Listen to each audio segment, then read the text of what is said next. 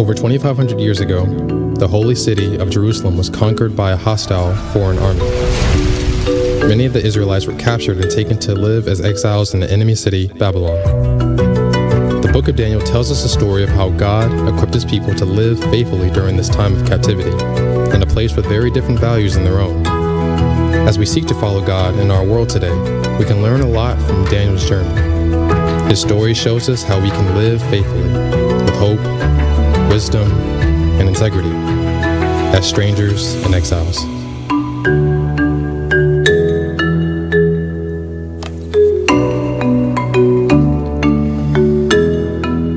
All right, good morning. Hey, today is our last day in our series on the book of Daniel called Strangers and Exiles. We're really going to focus on Daniel chapter 10 today, uh, but we've skipped some sections of Daniel, and I'm going to do a quick overview. Um, because the book of Daniel is really divided into two parts there's the practical part of Daniel, and then there's the prophetic part of Daniel. And we've really focused on the practical part of Daniel. It describes how Daniel and his friends lived faithfully in the kingdom of Babylon, which represents a, a spiritual reality of the kingdom of this world. And they were living as people of the kingdom of God in the kingdom of the world, represented by Babylon, which Babylon is mentioned in the New Testament and the book of Revelation, representing this idea of a spiritual kingdom of this world. And it's really clear in Scripture, and it's really clear to any of us who look around that there is tension between the values and priorities of the kingdom of God and the values and priorities of the kingdom of this world. And so we've looked through the book of Daniel to help us navigate as the people of God how we can live faithfully in the world around us, in the culture around us. And so we've looked at the practical pieces of that, how Daniel and his friends um, chose to live faithfully, to, to honor God, to the point where they were willing to be thrown in a fiery furnace and thrown into a lion's den because they refused to bow down to the values and priorities of the kingdom of this world. They lived engaged in the culture around them. They made a difference. They didn't isolate, they didn't assimilate and just become like Babylon. They, they didn't fight. They lived engaged, they lived faithfully because Babylon needed them, and they made a difference in the lives of the people of Babylon to the point where King Nebuchadnezzar said, Your God is the true God. So, we, we've looked at these practical portions of the book of Daniel, and today we're going to focus on the prophetic portions um, but we're not going to get too deep in the weeds on the prophetic stuff because really the, the point of these prophetic passages is to remind us that God is in control. And so we saw in Daniel chapter 2, and I'm going to go through this pretty quickly, a, a, vision of this statue that had four parts. And the four parts represented four kingdoms that would come Babylon, and Persia, and Greece, and Rome. And at the end of Daniel chapter 2, we see that this little stone, not cut out by human hands, comes and crushes the statue and sets up a kingdom that, represented by a mountain. And in 1 Peter chapter 2, we see that Jesus is the living stone, the stone that the builders rejected. He is that stone that comes and sets up this kingdom that would rule and reign forever over the nations of the world. In Daniel chapter 7, we see a vision of these four beasts, and these four beasts represent, again, four kingdoms. There's this lion and a bear and a leopard and this massive evil beast with teeth of iron. And again, it represents these four kingdoms Babylon, Persia, Greece, and Rome. And at the end of, of this, uh, we see the Son of Man from Daniel chapter 7 come and set up a new kingdom. Let me just read you this little portion from Daniel 7 13 and 14.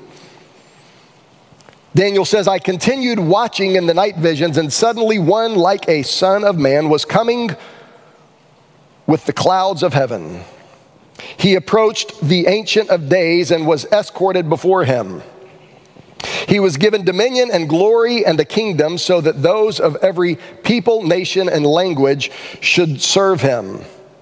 His dominion is an everlasting dominion that will not pass away, and his kingdom is one that will not be destroyed out of Daniel chapter 7. Do we have the notes for the screen, guys?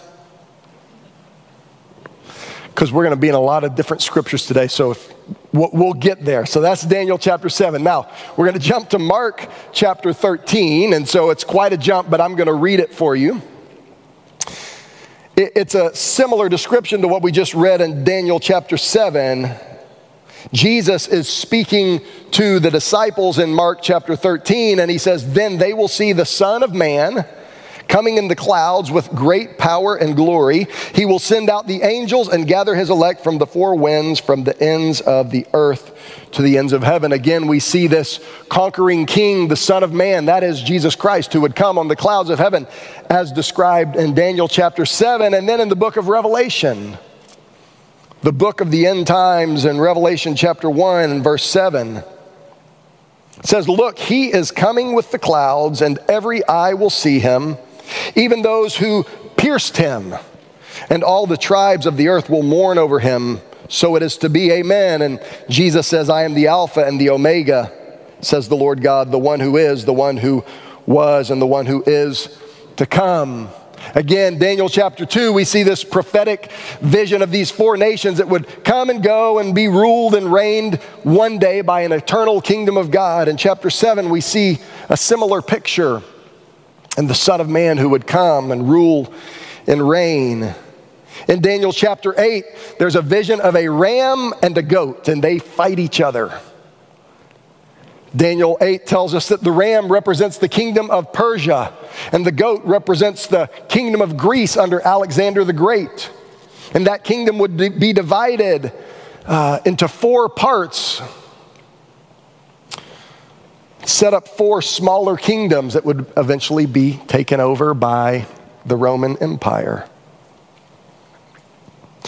As I think about all of these prophetic pictures, these visions that Daniel has, I can't help but think, of course, of the conflict that is right in our faces this week as, as Russia is invading and, and going in to occupy Ukraine.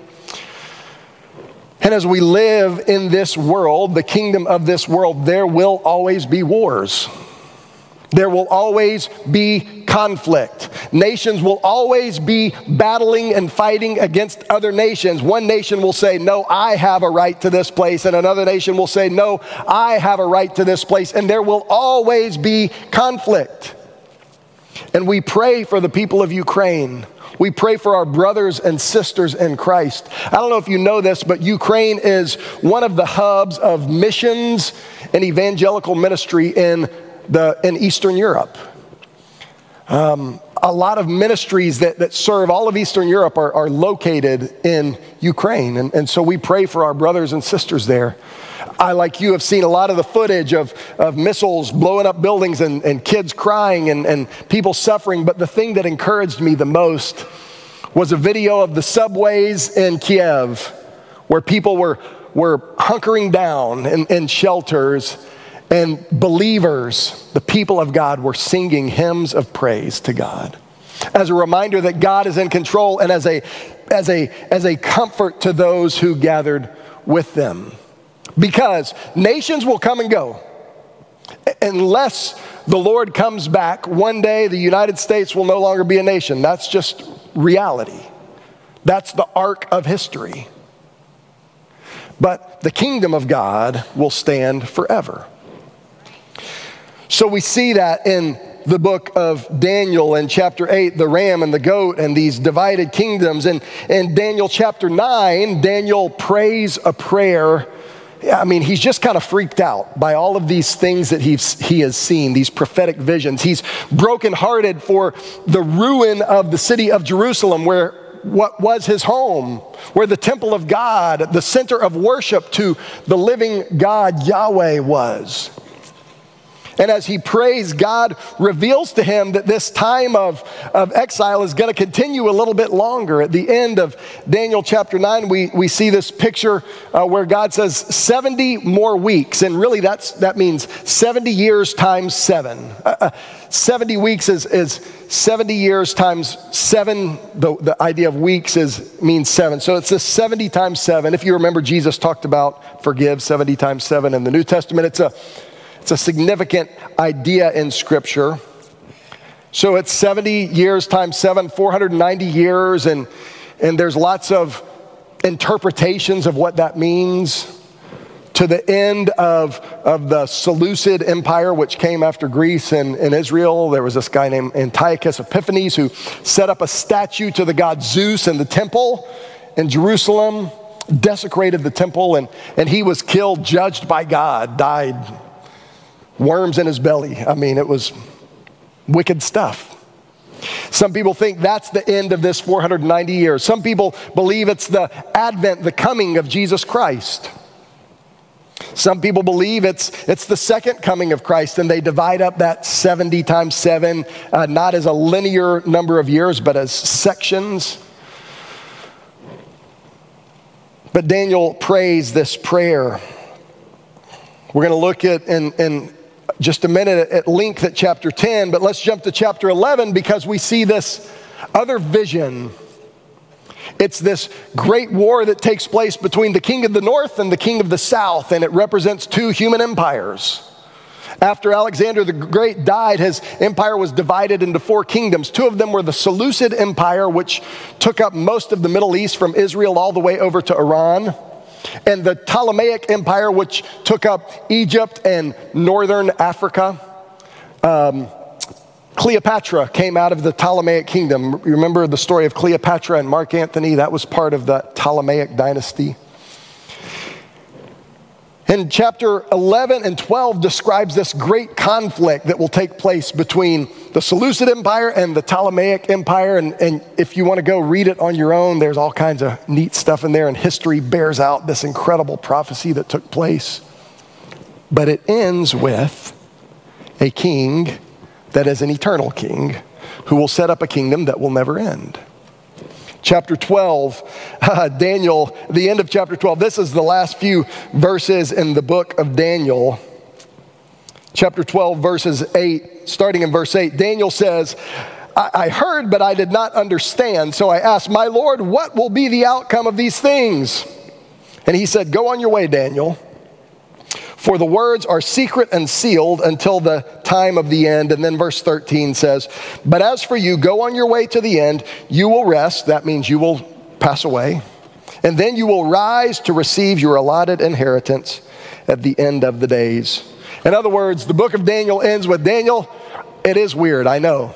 You're not going to understand it all. It's for a day, a future time that is coming. But here's what I want you to know, Daniel Kingdoms will rise, kingdoms will fall, but the kingdom of God will stand forever. And sometimes we can get so caught up in the obscure portions of prophecy that we miss the obvious. and the obvious reality is that we live in the kingdom of this world, and there is conflict, and there is war, and there is persecution, and there are all these things. But one day, there will be a kingdom that will be an everlasting kingdom. And the people of God will be ushered into the presence of God as the bride of Christ, and we will rule and we will reign with him. That's what all of this is pointing to.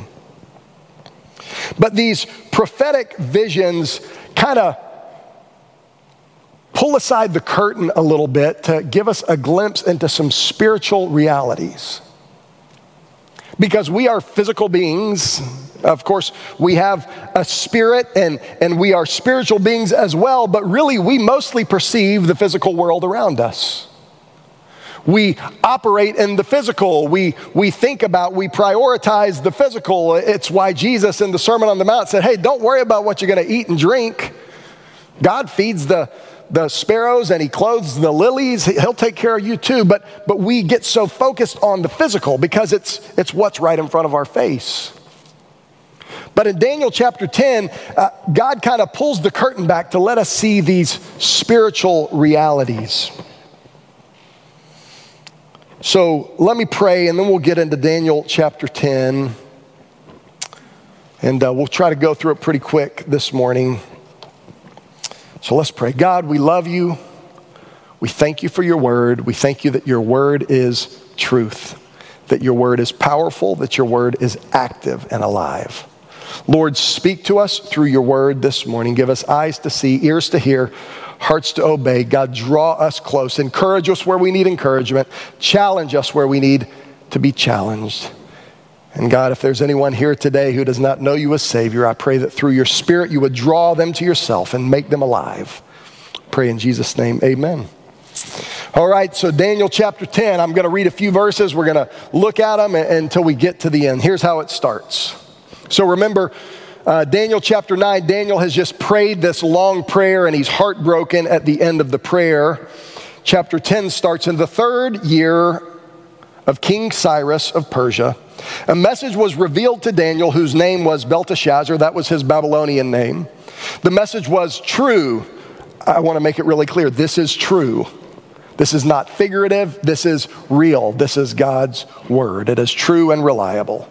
It was about a great conflict, and he understood the message and had understanding of the vision. In those days, I, Daniel, was mourning for three full weeks. I didn't eat any rich food, no meat or wine entered my mouth, and I didn't put any oil on my body until the three weeks were over.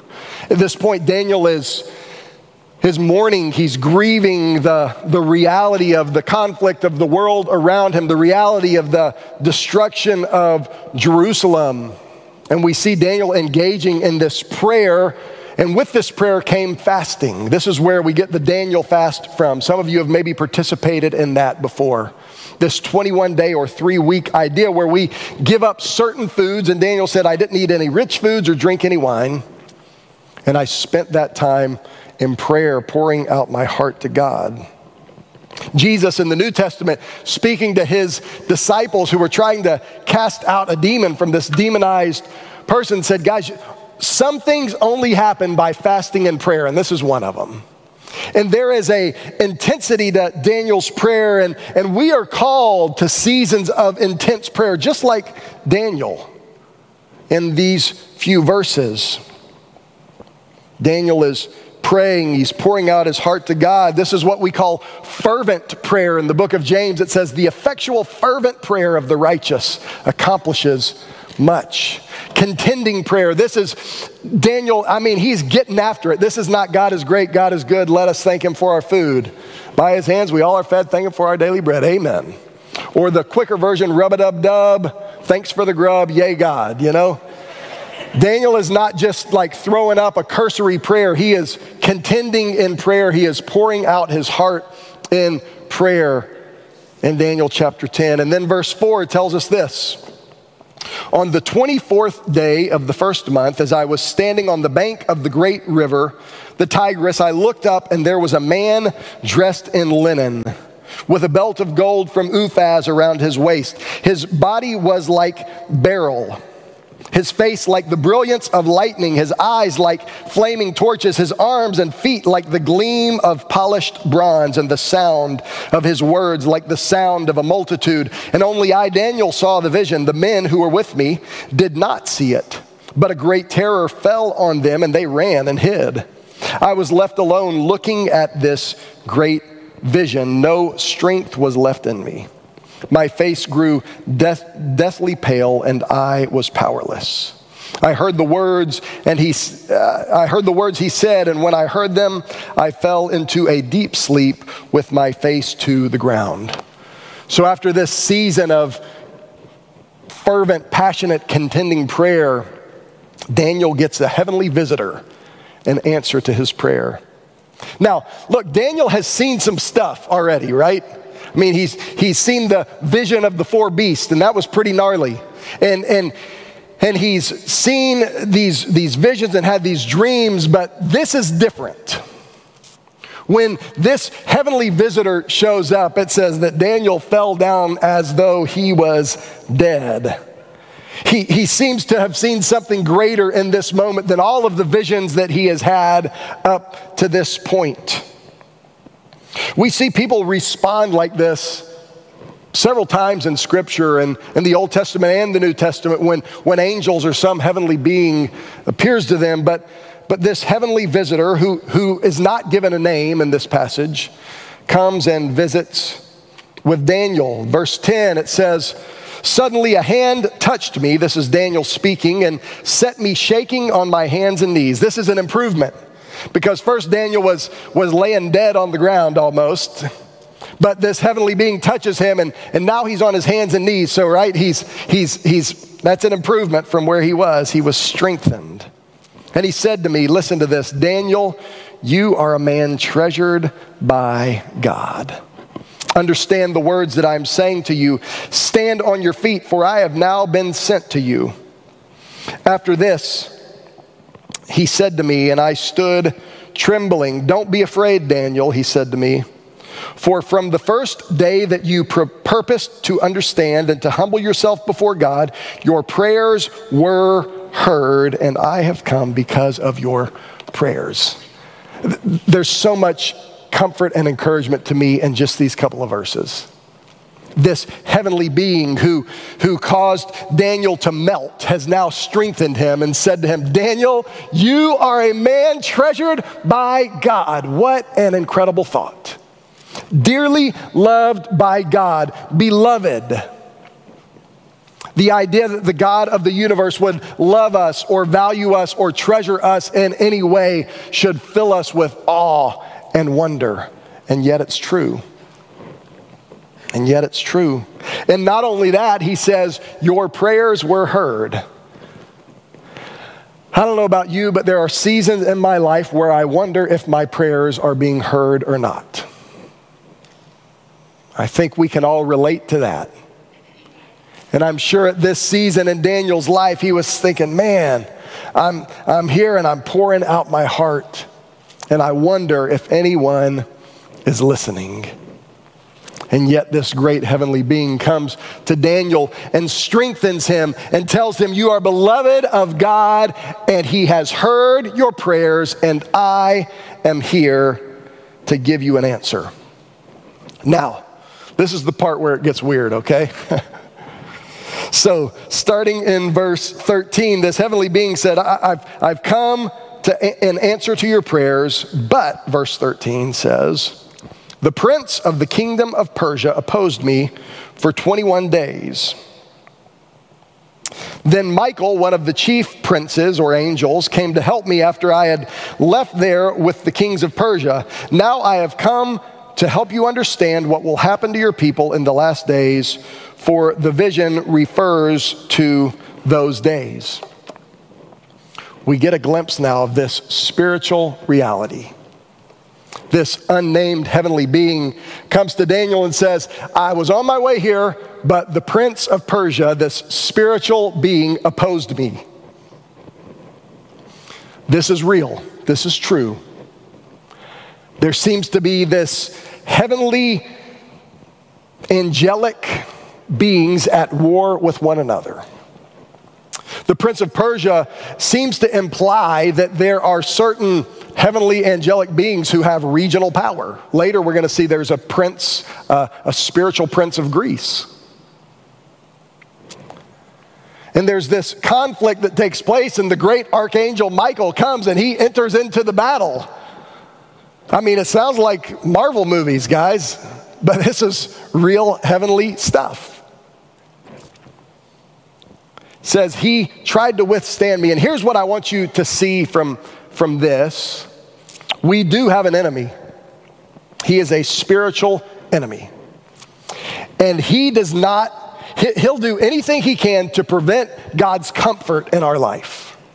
This heavenly being was coming to comfort Daniel, and this other spiritual being contended against the comforter who was coming to try to cause Daniel to think God's not going to answer me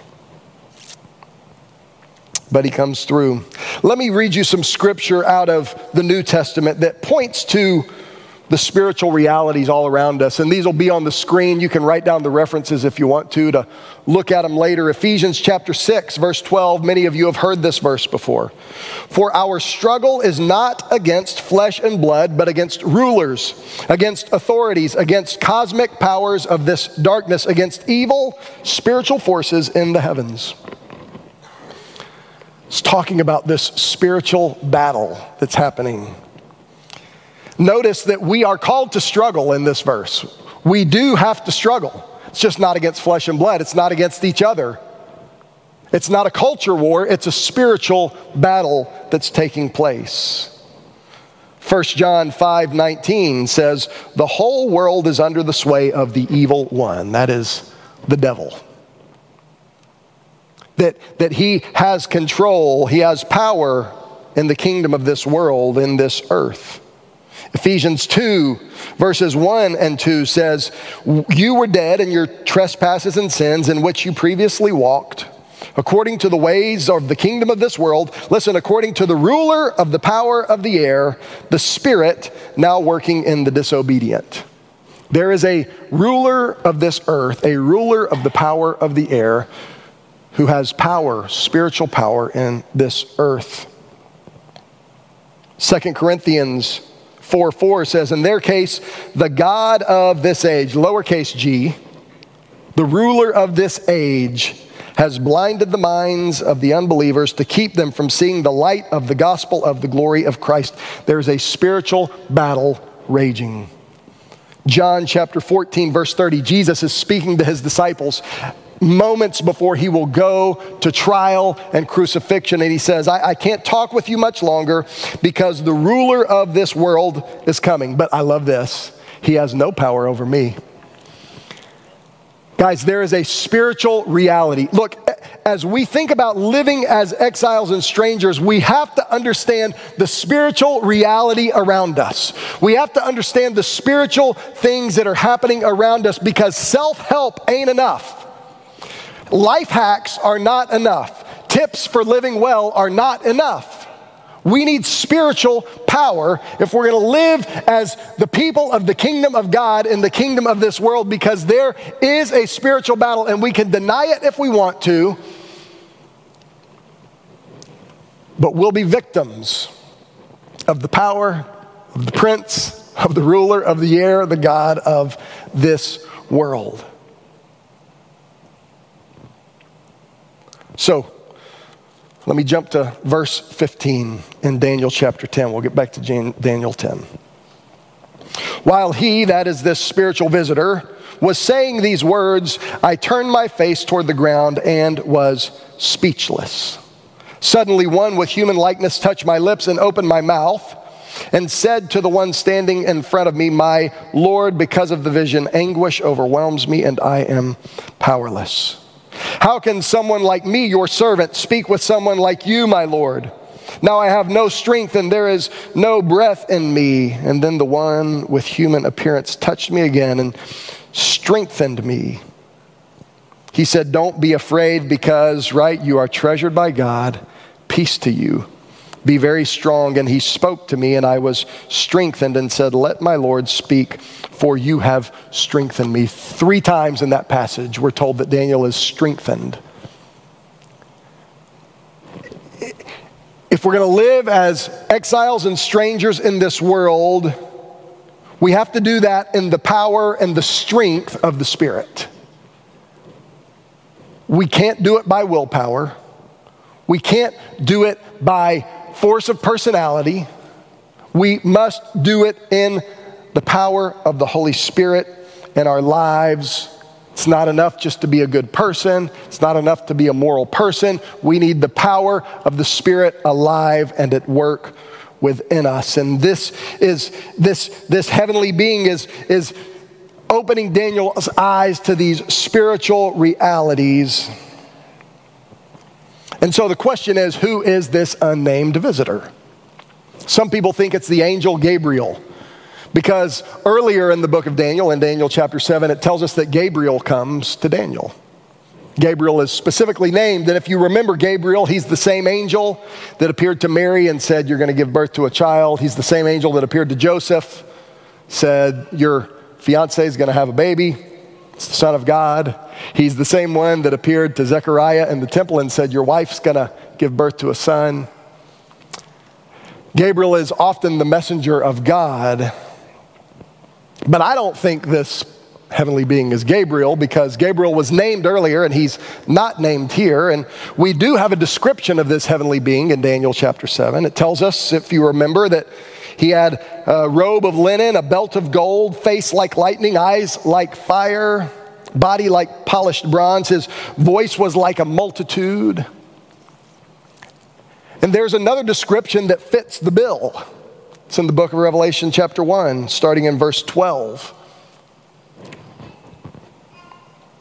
John, the Revelator, is writing and he says, I turned to see whose voice it was that spoke to me. And when I turned, I saw seven golden lampstands. And among the lampstands was one like the Son of Man. I don't know if you remember the Son of Man in Daniel chapter 7 who came on the clouds to rule and reign. It's a picture of Jesus. Daniel says, one like, or John says, one like the Son of Man. Listen, dressed in a robe with a golden sash wrapped around his chest. The hair of his head was white as wool, white as snow, and his eyes like a fiery flame. His feet were like fine bronze as it is fired in a furnace, and his voice like the sound of cascading waters. He had seven stars in his right hand. A sharp, double edged sword came from his mouth, and his face was shining like the sun at full strength. And when I saw him, I fell at his feet like a dead man. Sound familiar? He laid his right hand on me and said, Don't be afraid. I am the first and the last. The living one. I was dead, but look, I'm alive forever and ever. And I hold the keys of death and Hades. I believe that this heavenly visitor that came to see Daniel was a pre incarnate Christ. We don't call him Jesus in the Old Testament because Jesus was born in Nazareth. But before Jesus was born in Nazareth, he was the Word of God, the eternal Son of God, the second person of the Trinity. He was an agent of God, the creation of the world. And I believe he appeared to Daniel in Daniel chapter 9 to strengthen him, to show him what was coming, to let him know that he was treasured by God and that God heard his prayers. And as we think about the spiritual realities that are going on all around us, we have to recognize it, church. We, we, can't, we can't try to come up with human solutions, cultural solutions, physical solutions to spiritual problems. We can't legislate people into truth. It doesn't matter who's in control, it doesn't matter what laws they pass. This is spiritual. Daniel is pointing us to this reality, but here's the good news. This one who appeared to Daniel in Daniel chapter 9 is the same one that appeared to John in Revelation chapter 1. And the story ends with I am the first and the last, the living one. I was dead and now I'm alive forever, and I hold the keys. I hold the keys. I hold the keys to these spiritual realities, to these spiritual powers. So this morning, um, my daughter Carly was singing on the worship team, and so I brought her up early for worship practice. And then I went and I was working on my message. And when I got in my car to come back up to the church for our nine o'clock prayer time, I realized that Brooke's keys for her van were in my car. We only have one set of keys. We, we used to have two, but we have four kids, and so now we only have one set of keys. and uh, I realized that she was not going to be able to get to church. She might be able to get in the van because sometimes we forget to lock the doors because we have four kids and it's the thing, you know. But she couldn't get here because she didn't have the keys. And as I was just thinking about that reality this morning, I, am grateful for those little God moments where He said, Hey, it's kind of like this. Jesus holds the keys, so he's in control. Now, the devil and his spiritual forces, they might be able to get in our van, but they can't drive it because they don't have the keys. You might be getting your tail kicked, but they don't have the keys. First John says, Greater is he who is in us than he who is in the world. It's talking about these spiritual powers. Now, we need to know that there are spiritual realities in this world. We need to know that. Because, as Paul said, we have a struggle. There is a struggle. Life is a struggle. It's just not against flesh and blood. It's just not against the people around us. It's just not against physical things. It is against principalities and powers, cosmic powers, spiritual darkness. That's what it's against. Uh, the God of this age, the ruler of the prince the power of the air who is at work in the sons of disobedience. He has blinded the eyes of those who won't look to Christ. And when we begin to see with spiritual eyes, then we see things differently. People are not our enemies anymore, even if they disagree with us. There are people who have been blinded by an enemy who is real We, we pray differently.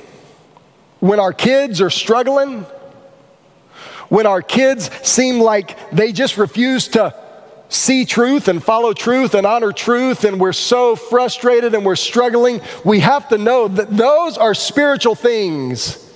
And browbeating don't work. Only prayer works. Only prayer works.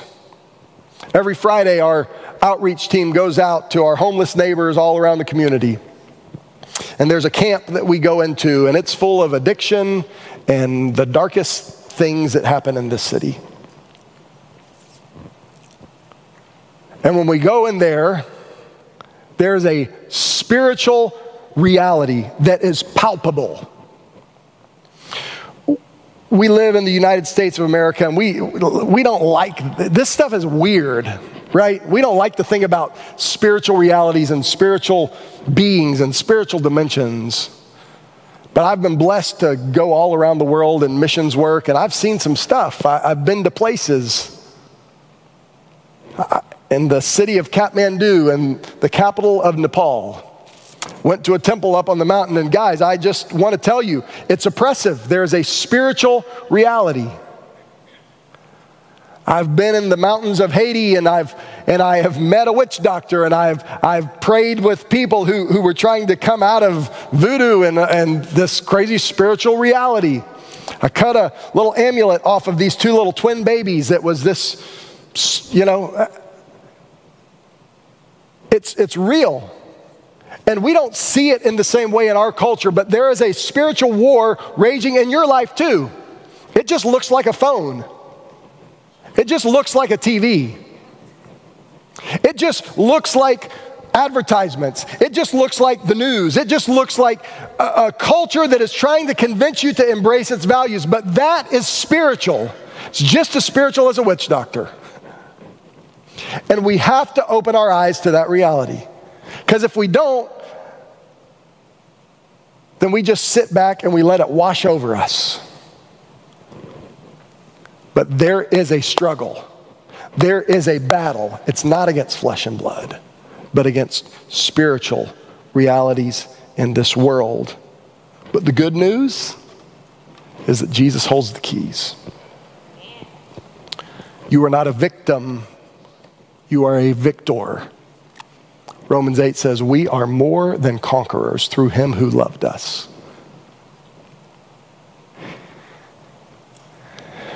Not only did God give us his son, Jesus Christ, and if he gave us him, what else will he not give us? I'm convinced that death nor life, angels or demons, things present nor things to come, the prophecies of Daniel, none of those things can separate us from the love of God that's in Christ Jesus our Lord. And so to live as exiles and strangers faithful, we must be aware of the spiritual realities around us. And that should drive us to our knees, just like it did Daniel. That should drive us to a contending, fervent prayer, just like it did Daniel. That we should battle in prayer for our family, for our nation, for our loved ones, for our community, for those who are broken and enslaved to sin all around us. To those who have been blinded by the evil one, we must contend and battle in prayer. By the way, if you're wondering, that's what kind of church we are.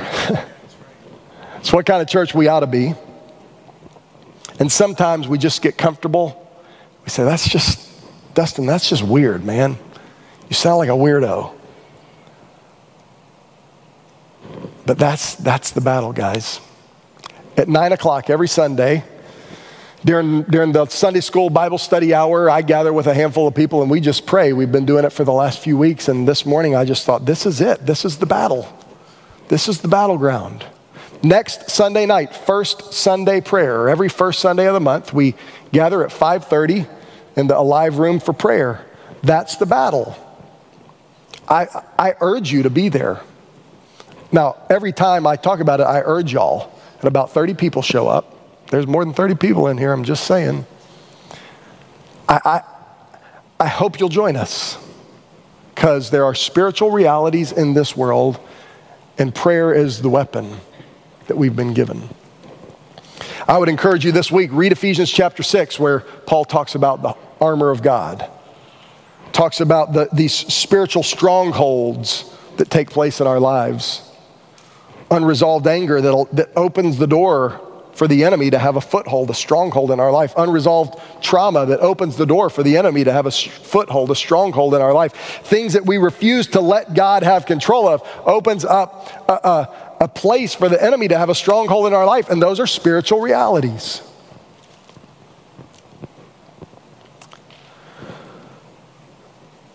So we're going to sing a song. We're going to have a time to respond. Now, maybe this morning you're in a spiritual battle, and this morning you, it, it's just really clear to you that it's spiritual. It's not physical. It's not a personality conflict. It's not just rebellious kids, it's, it's a spiritual battle.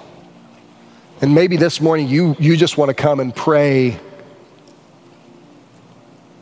for that.